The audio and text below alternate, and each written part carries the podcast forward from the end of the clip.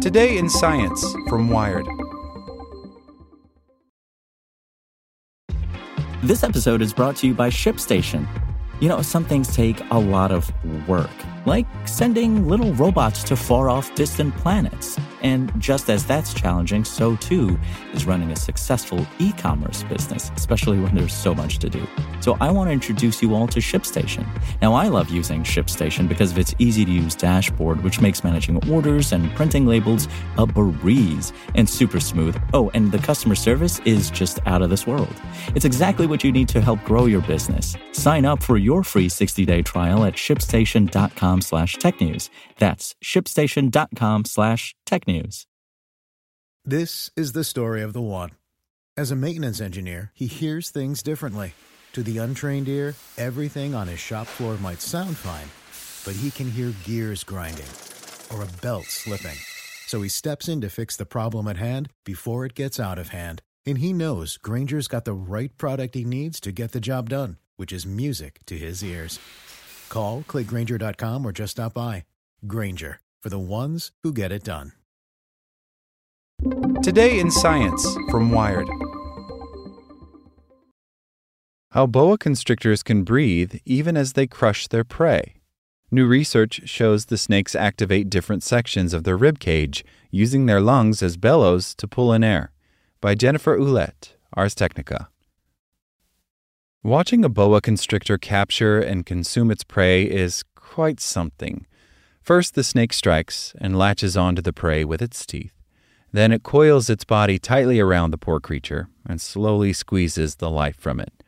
The constrictor cuts off blood flow to the heart and brain. Then the boa unhinges its jaw and swallows the prey whole.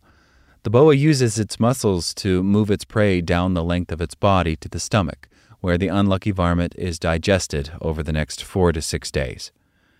Boa constrictors mostly consume various medium sized rodents, lizards, and birds. They have also been known to chow down on even larger prey, including monkeys, wild pigs, and ocelots. Regardless of what's on the menu, how do the snakes manage to breathe as they crush an animal to death, since that constriction also uncomfortably squeezes the boa's own ribs? Unlike mammals, including humans, boa constrictors don't have a separate diaphragm. They rely entirely on the motion of their ribs to breathe.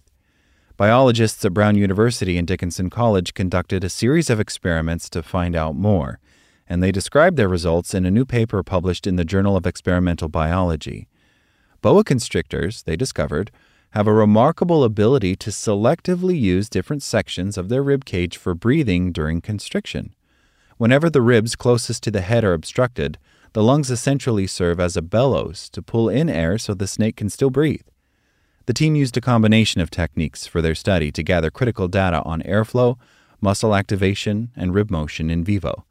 All but one of the snakes used in the experiments were born in captivity, bred from boa constrictors captured in Belize. The sole outlier was purchased from a reputable reptile breeder, according to the authors. Co author John Capano of Brown University performed the X ray experiments using a technique known as XROMM, X ray reconstruction of movement morphology, to create X ray movies of the snakes.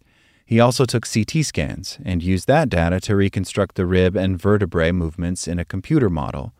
Capano first attached tiny metal markers to two ribs in each of three adult female boa constrictors. One marker was placed about a third of the way down the body length, and the other was placed halfway down. Next, Capano placed blood pressure cuffs over the ribs in those two spots and gradually increased the pressure to immobilize the snakes, essentially simulating what would occur if they crushed their prey. Some snakes didn't seem to mind the cuff, per Capano, while others hissed. The latter response proved ideal for the experiments, since hissing requires the snakes to fill their lungs full of air. Hence, the hissing snakes produced the biggest breaths that Capano was able to measure. The team used pneumotachography, often used to study sleep apnea and related disorders in humans, to monitor the airflow of five boa constrictors, fabricating small, lightweight masks for the snakes out of plastic bottles. The snake breaths passed through with a PVC tube containing a fine metal mesh to provide some resistance to the airflow. The pressure difference over that fixed resistance yields the flow rate. The authors acknowledged that these results were inconsistent, mostly because the snakes kept taking off their masks. Even humans find the procedure uncomfortable, so one can hardly blame the snakes. However, the method did provide reliable data on pressure variation and volume changes as the snakes breathed in and out, and the biologists were able to visually confirm that data in the x ray videos in several cases. Capano's co authors at Dickinson College, Scott Boback and Charles Zwemer, took on the task of determining whether the snakes were capable of specific patterns of muscle activation. This was done by recording the nerve signals that controlled the rib muscles as pressure was being applied with the cuffs on one adult female boa and one adult male boa, using a technique called electromyography. Finally, Boback serendipitously managed to capture one snake mid meal using a GoPro camera. He found that there were no nerve endings in the constricted muscle at all. Rather, the snake had activated a different set of ribs further down the body length to continue breathing.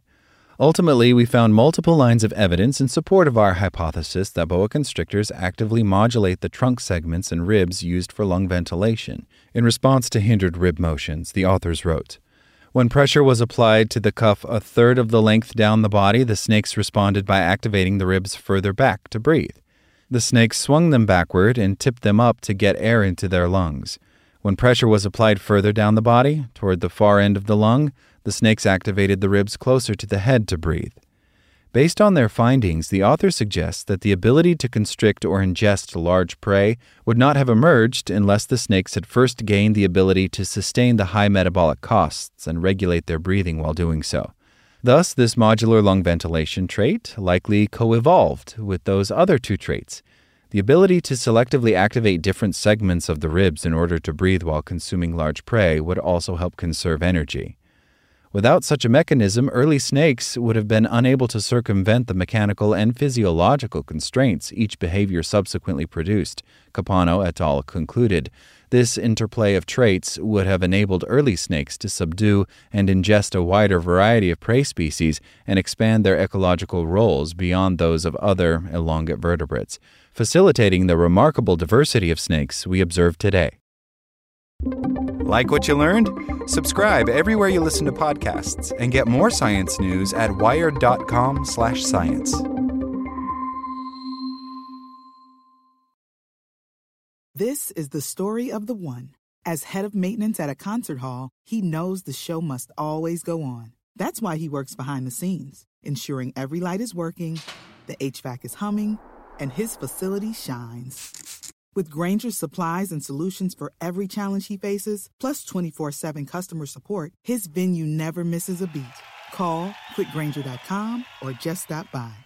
Grainger, for the ones who get it done.